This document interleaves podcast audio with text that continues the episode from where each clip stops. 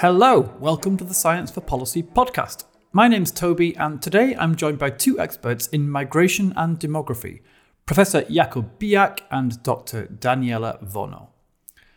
Professor Bijak is Professor of Statistical Demography at the University of Southampton in the UK, where he specialises in applying quantitative methods to studies of migration and population, especially demographic forecasting and the population shifts that are caused by conflict and violence. He's also worked as a researcher in Poland and at the UN International Criminal Tribunal for the former Yugoslavia in The Hague.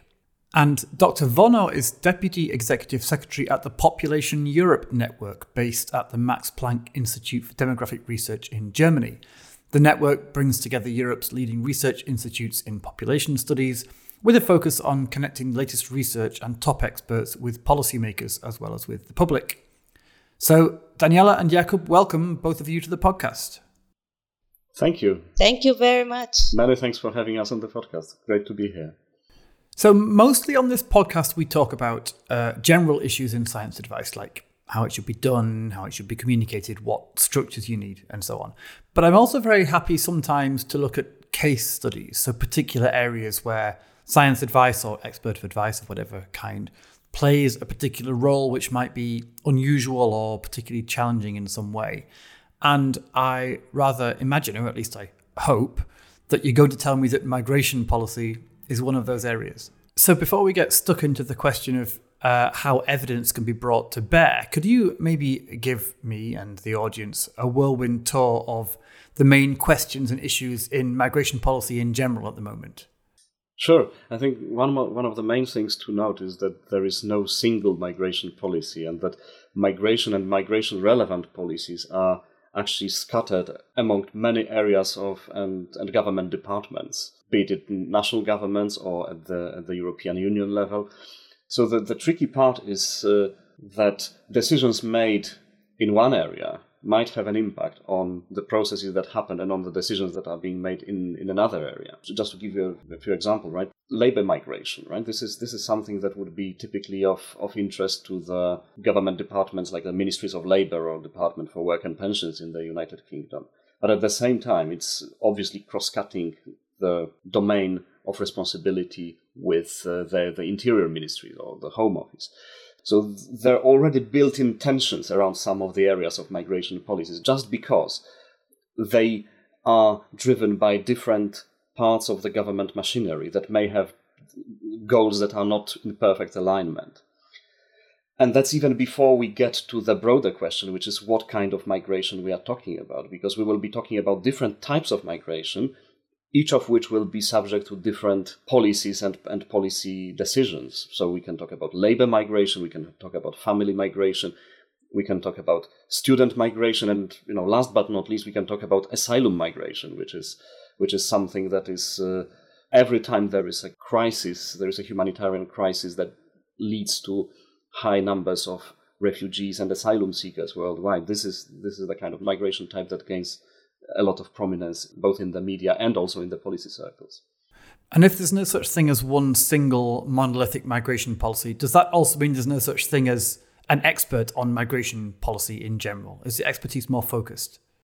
I would think so because the, the, the area of migration studies is also very broad and it's it's something that connects many different disciplines of science. So you have uh, labor migration with support of expertise from labor economics pretty much. But then at the same time, you have asylum migration, where the expertise in political science and international relations would be would be much more relevant to some of the specific questions that the policy advice might be able to to offer. So it's it's that's part of the difficulty that migration is such a multidimensional and complex process that you can't pinpoint it to a single driver, and also you can't pinpoint it to the, to a single area of expertise that could help the, the government departments make decisions in specific areas. Yes, uh, in the work we do at Population Europe, we are working a lot on collaborative projects related to population issues. And if you look at the projects that you have at the EU level, the topic of migration is the most interdisciplinary one. We, we never have a project on migration that only includes social scientists. It always includes many other disciplines. So it includes economists, it includes uh, lawyers, anthropologists. So it's it's re- a really transdisciplinary field. Gotcha. So, other than big evidence gaps? other questions we don't yet know the answer to or, or how to answer? Definitely. And research and migration knowledge is full of gaps. And in a sense, some of that is, is just the feature of the processes that we are looking at. So, migration amongst the demographic processes that, uh, that uh, we can look at, migration is the one that's by far the most uncertain. Because, in contrast to other processes such as mortality or fertility, which have biological components to them. Migration doesn't. Migration is purely driven by human choice and by the agency of individual people, and, and therefore it's much more difficult to capture, to conceptualize, to measure, because you have to agree on some form of measurement which uh, may differ between different, uh, different countries or different purposes of measurement. And then when it comes to prediction, that this becomes even more uncertain and complicated. So the work we are currently doing is, is looking at the knowledge gaps in particular. So what we're trying to do is to see what knowledge gaps exist that can be potentially filled by by more research and hopefully with the aim of supporting policy and which elements will be always beyond beyond the reach. So you know, to play on Donald Rumsfeld's uh, distinction, you know, that there are knowable unknowns and there are unknowable unknowns. And knowing the knowing the boundary between them is actually very important also for policy because there is if there is only as much as we can learn, and some of the processes, some of the drivers are beyond our predictive capabilities, then it means that we need to shift perspective from thinking about you know getting the best possible advice to getting the best possible response to whatever may happen and having contingency plans. This is especially vital in the case of asylum migration. You know asylum crises when they happen they can happen very quickly uh, with very high intensity. You know the the ukraine uh, war too is a case in point because we have been seeing up to 200,000 uh, people crossing the crossing the border in any single day at the beginning of March 22.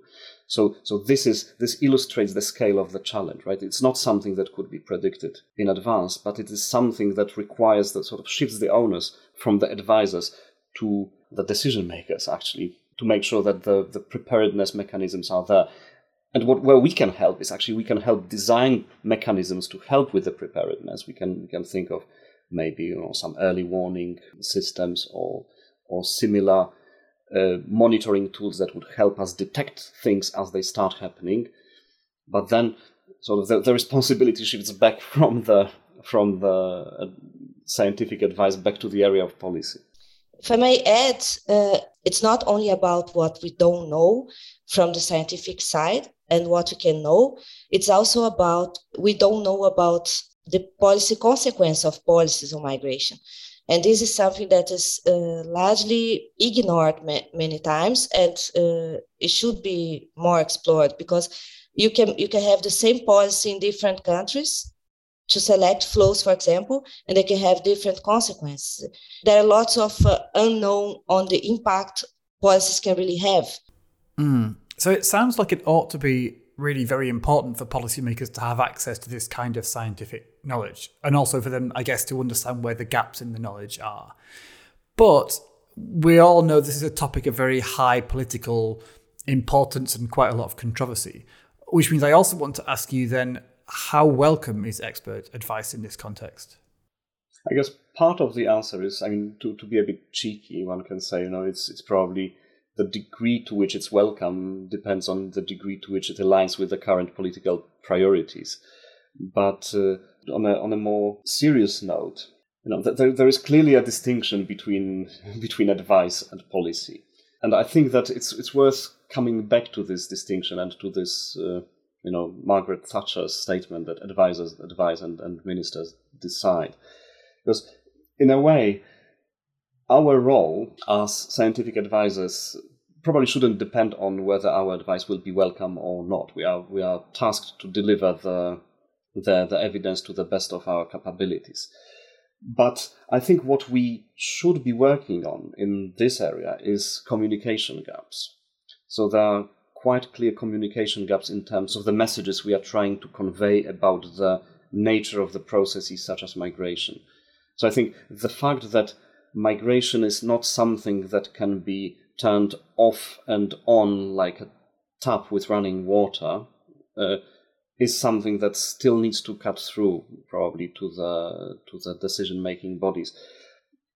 And part of the issue here is that there is the, the you know it, it, it may well be that the scientists are quite used to discussing things in terms of you know uncertainties, caveating everything. Decision makers have to make a decision no matter what, but appreciating the fact that that you know things even even you know best designed policies will have unintended consequences, will cause some ripples, so downstream effects that haven't been exactly thought through. Starting this discussion from, from this point and, and even trying to map these unintended consequences, what they might be, uh, just to try to prepare for different different scenarios for different contingencies would be a good start. So I think the uh, the main the main point I wanted to make here is that I think that, that we need to, as scientists, we need to get better in in communicating these uh, caveats and and uncertainty uh, elements of uncertainty to policymakers. But at the, at the same time, you know, we would probably really appreciate if this was taken if this was taken seriously rather than just as a, as a lip service. I, I completely agree with what Jakub just said. Uh, it depends a lot on the type of welfare states, the type of uh, mechanisms in place in different countries to really create sustainable dialogue with the scientific community, not only at the high level, but also in the officers level. It's very important from the science side to know where the process starts, when a policy starts to be discussed and starts to be developed in a specific department, and where does the scientific advice comes in and when. This is uh, we see lots of heterogeneity in, in Europe, and uh, for example, here in Germany, the process is pretty much advanced. There are more than three big state financed research related institutions that are there to provide scientific advice on migration to policymakers and they have a dialogue. They're absolutely open and welcoming science advice from other institutions as well. So there are mechanisms in place, while in other countries this doesn't exist. So it's when we look at the question, how welcome is science advice in, in migration policy, we need to look also in the in the process from the governmental side on how open and how ready they are to listen to science. Yeah, that's a good point. And it's interesting that you mention about the different levels of policymaking, you know, politicians at the top, and then all these other levels of policymaking which are a bit less public. And you mentioned one reason you might hope to have more success in inputting evidence at the other levels rather than right at the top with the minister or whatever. Because you can have a more permanent conversation with a structure designed to interface with that, and that's maybe harder to achieve right at the top. But I wonder if it also might just be a bit less politically charged at those lower levels because the debate isn't happening or isn't yet happening in the political arena, and so it's not subject to all those extra considerations. Is that just a more productive time to try to have a conversation, perhaps? And if you look closer on how this policy process is conducted, there are agendas in place. So the topics that are going to be worked, it's it doesn't come out of the blue. So there are, there is a, a formal procedure in place in many places now. So it's you can follow this as an outsider and say, okay, now and and keep long-term relationships. That's why professionals in these areas are so important because you need to follow up on what is the procedure and when it's possible to to have a dialogue and to contribute. Right. So the scientific community has to well if not actually play the political game at least follow it and understand it quite well. Right and, and, and sometimes you have uh, you have an institutional framework in place like in the united kingdom there, there is the migration advisory committee that, that advises the home secretary on on different matters to do with with migration the, the focus is mostly on labor migration and the labor market and the economic impacts, but also extending to other areas such as uh, asylum. But then, then we run into the different conflicts between different uh, political priorities, uh, uh, of the day. So, so for example, the Migration Advisory Committee was giving advice to the Home Secretary about, uh, you know, the benefits uh, from giving access to the labour market to the asylum seekers in the UK, but this ran counter to the political priorities of the day. So, so this recommendation wasn't quite followed. So we are really in a in the situation where you know not, not only the processes that that we are dealing with are are complex, but also the interface between different streams of scientific advice and the policy, mediated as they are through the level of the officials of the civil service, uh, as you mentioned just a moment ago. You know that there is inevitably a lot of tension in this uh, in this sphere. That makes sense. And perhaps there was a bit of ambiguity in my question, which I hadn't really realized until I heard you answer it. So when I said how welcome is advice in these areas, and also when I heard your initial uh, kind of flippant reply that it depends how much it aligns with political priorities. So we could both have been talking about timing there. You know, this becomes a political priority when there's an urgent crisis, when we have thousands of Ukrainian refugees crossing the border into Poland to escape an invasion, for example. So one might say then migration advice is welcome, is most welcome at those times and not so much at other times. Or we could have been talking about uh, not timing, but political objectives, political agendas. So the general attitude to migration that the government has been elected on, for instance, if they attempt to take it more a liberal or more hardline view or whatever. And that would imply that when they see the advice as fitting with their agenda, then they're receptive. And when they see it as conflicting or unhelpful, then not so much. So it's less about timing and more about political alignment. And I can imagine, but I want to know what you think, whether migration policy is an area where this is particularly the case. Because for sure, this is a discussion that happens across all policy areas, right? Wherever scientists work with politicians, there's always the tension between wanting to be helpful and supportive to them and wanting to be able to call things as you see them. And I wonder just whether this is an area where it's particularly acute. I think so. I think that there's there's certainly an element an element of what you have just outlined, right? We as scientists we would be we would be really flattered if our advice was was followed. That would uh, basically confirm that that what we've been working on all along actually makes a difference. You know, this is especially in the social sciences, but also elsewhere, right? Is, in a way, this will be something that drives a lot of us to do the things that that we are doing and and of course I wouldn't downplay the access, the, the the, the feeling that you know we are part of something, we are part of the action, we are part of something bigger. But at the same time, there is this professional imperative to, as you said, speak truth to power and make sure that we retain professional integrity in what in what we do. So so this is and this is something that everyone has to navigate themselves. You know, we had examples uh, in other areas. We had very topical examples in I don't know during the COVID nineteen pandemic where this tension also had to be negotiated by specialists in epidemiology, in public health, and migration is, is no different. Yeah, indeed. So, I mean, that's that's one thing. The question of how much the scientists should take into account the political priorities, and um, another related issue, which also came up during COVID, is how receptive the policymaker feels able to be. Because it need not be, you know, to caricature it, the neutral scientist versus the biased politician. It might also be the genuinely interested politician who wants to listen but is constrained by their own political environment. I mean, they might say behind closed doors, Look, I get what you're saying, but I just have no room to maneuver here.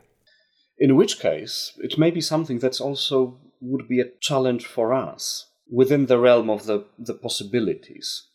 How to make the best of the advice we can give knowing the constraints, knowing the decision makers' constraints in a, a frank and open conversation would also help us. I think that points out to something very interesting and potentially very promising that if there was a dialogue and if we knew what the constraints exactly are, we could work within them and still sort of uh, from the professional integrity point of view that's uh, that would be just uh, you know stating stating this as an obvious element of the puzzle would be absolutely fine so I, I think this is that points out to very important elements of the puzzle, which are the, the openness, the transparency, and honesty of, of, of communication and, and of exchange. And, and I think, you know, as as scientists, we need to we definitely need to be more open to these kind of conversations. Toby, if I can add to that, Uh, I'm thinking here in a very concrete situation that we had faced some months ago. You know that in Europe there are many regions that are really losing population, particularly uh, small areas, rural areas in specific countries. So they're losing lots of population due to immigration or families are, are moving out or those who stay don't have uh, children. And so for different reasons uh, we're having this depopulation trend in many areas.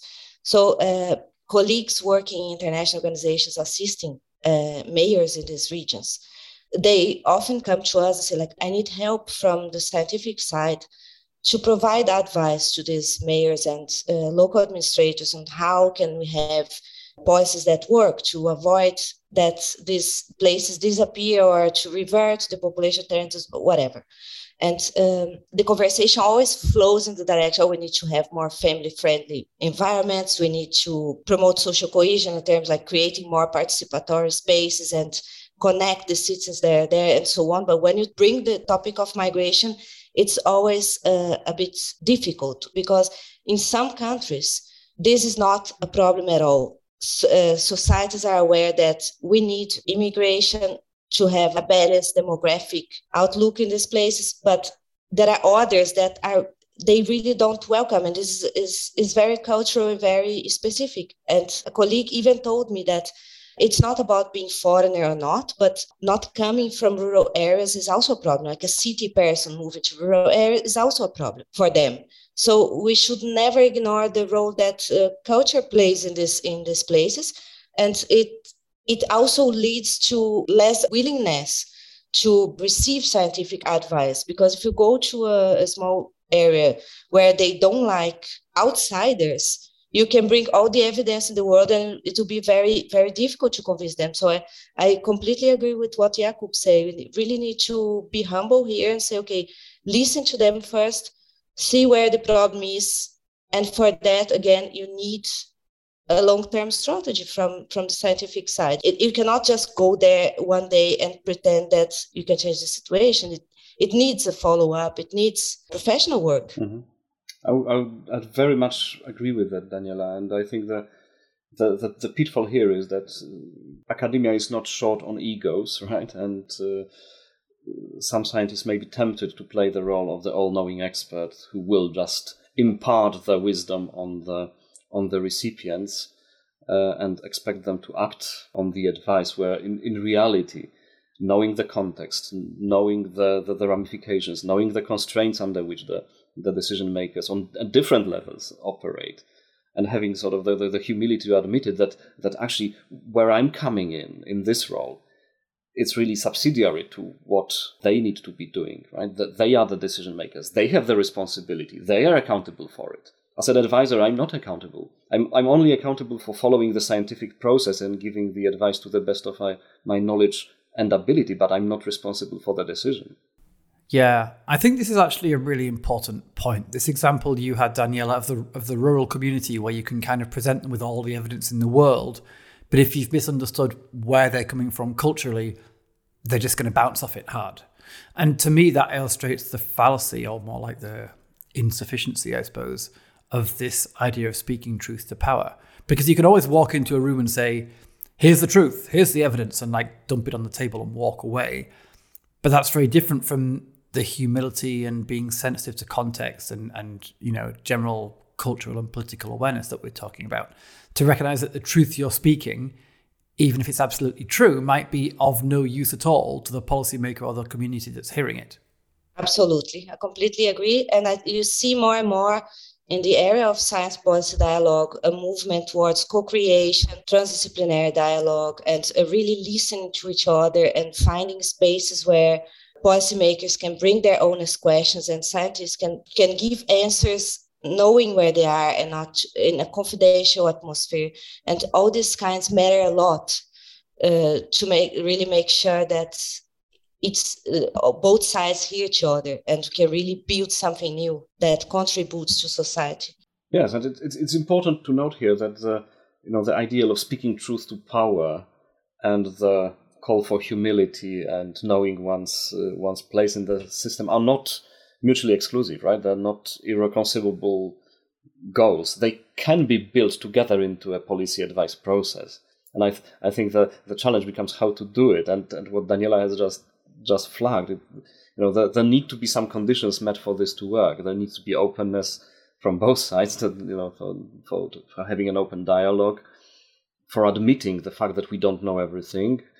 There might be this constraint, whether whether true or not, from the belief that politicians would be punished for appearing electorally punished if they appear not in control of things which which then then sort of leads to, to overconfidence when making the decisions and can lead to problematic decisions uh, lots of unintended consequences and so on. Whether the, whether this uh, perception that that really polit- politicians have to be seen in control all the time and and don't allow uh, themselves to to admit that things some things are just not certain some things are just not known that we can still be doing the best that we can under the very difficult circumstances. Uh, whether whether there is a real social pressure uh, or electoral pressure on the on the policymakers and the politicians or not is is something worth exploring because uh, in a way if there is it might require a change in the public discourse, a change in the way we talk about things and the role of uh, the role of uh, evidence-based policy making in the society. Like, what do we expect? And and the COVID nineteen pandemic was a very useful learning exercise in that in that respect. Yeah, that's very interesting. And then there's another tension you're hinting at in the discussion here, which is about transparency. Um, so you mentioned the importance of openness and transparency in the relationship between the scientist and the policymaker so they can understand each other and build trust. And this makes perfect sense. But then there's another dimension of transparency, um, which I think can actually sometimes cut across that, which is about being transparent with the public. And I have the sense that post COVID, the pendulum has swung all the way towards the transparency end of the spectrum. So this means scientists should always be transparent with the public about the advice they've given, and politicians should always be transparent about when they're following that advice and when they're not following it. So scientists avoid being blamed unfairly and so on. And this is a difficult issue when you're talking about divisive public health measures like we were during COVID. But it might also maybe be a difficult issue when we're talking about equally divisive migration policy, because a lot of what you've just described maybe needs to happen behind closed doors so that politicians and scientists can have that frank and honest conversation uh, without being hemmed in by this very, let's say, vibrant political argument. So, like, imagine a private conversation between a sincere politician and a sincere scientist where the politician says, Look, we both know the facts and we know the political constraints, so let's figure out a way that we can get where we both know we need to get without me losing the next election or, or having riots in the streets or something. And if we require perfect transparency with the public all the way along, do we lose that opportunity for real transparency with each other and therefore real progress? Mm. So I can I can only say that I, I wish we had in the migration circles. I wish we had the same clout as uh, public health and epidemiology experts had during. Oh, the... be careful what you wish for! It's not. yeah, absolutely right. You know, it can can be a huge challenge if it if it comes to that. But I don't think that that we are in a similar position. Maybe given the strong political views on migration and the strong political priorities in the area of migration maybe also because the knowledge of the processes that uh, lead to and constitute migration is so uncertain. It's still, uh, we know quite a few things, but we also don't know quite a lot of things. So from that from that point of view, maybe it's just just the nature of the of the area that that by necessity the expertise is much more vague, uncertain, fuzzy, uh, much more so than in the case of, of monitoring and responding to an epidemic. If I may add, I think it's very interesting this question on transparency and what's public, what's not, because Population Europe exists since 2009, and along these years we have tried so many different formats of uh, policy dialogue with, between policymakers and, and scientists, and many things we have seen many things doesn't work, many works and we have one specific format, which is called a high level experts meeting, which is not an open meeting. It's uh, it's Chatham rule, and it's closed, so we don't record anything. In previous times, we did it face to face. What do I observe in these meetings? It's not much about what is said that it's the level of trust that each side had to ask honestly to each other what they want to know. And this is very important if you offer a kind of confidential atmosphere. It's not about, not so much about what will be said.